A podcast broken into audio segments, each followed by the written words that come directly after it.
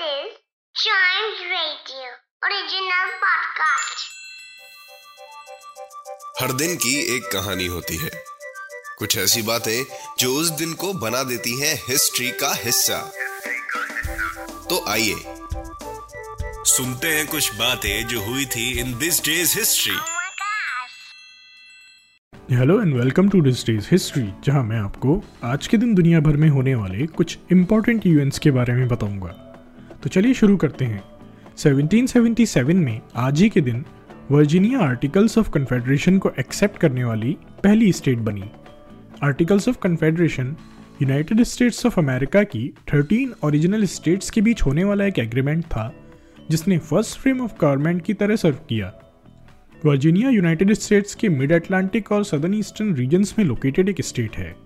Virginia को officially Commonwealth of Virginia के नाम से भी जाना जाता है।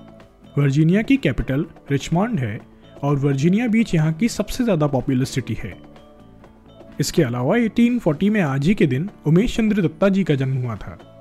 उमेश चंद्र दत्ता ने हरिनवी में लोकल ऑपोजिशन होने के बाद भी ब्रह्म समाज एस्टेब्लिश किया था। ब्रह्म समाज एक इंडिया का इन्फ्लुएंशियल रिलीजियस मूवमेंट था। ब्रह्म समाज के फॉलोअर्स मोनोथोइज्म में फेथ रखते थे। मोनोथेइज्म मतलब एक ही ईश्वर में भरोसा रखना। इसके अलावा 1903 में आज ही के दिन मुंबई में ताजमहल पैलेस होटल ओपन हुआ था।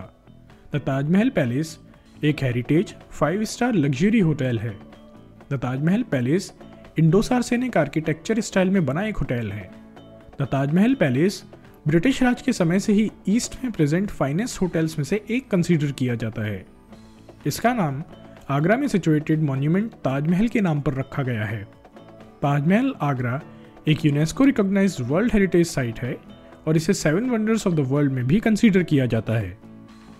इसके अलावा 1971 में आज ही के दिन Indo Pakistani war of 1971 end हुआ था। यह इंडिया और पाकिस्तान के बीच एक मिलिट्री कन्फ्रंटेशन था, जिसकी मेन कॉज ईस्ट पाकिस्तान में होने वाला बांग्लादेश लिबरेशन वॉर मानी जाती है।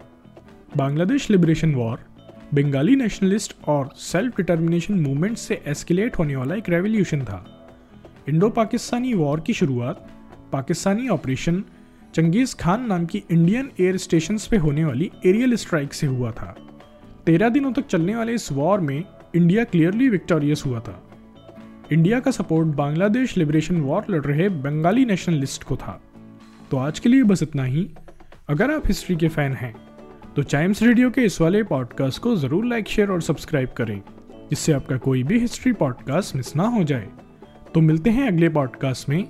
तब तक के लिए good bye and keep chiming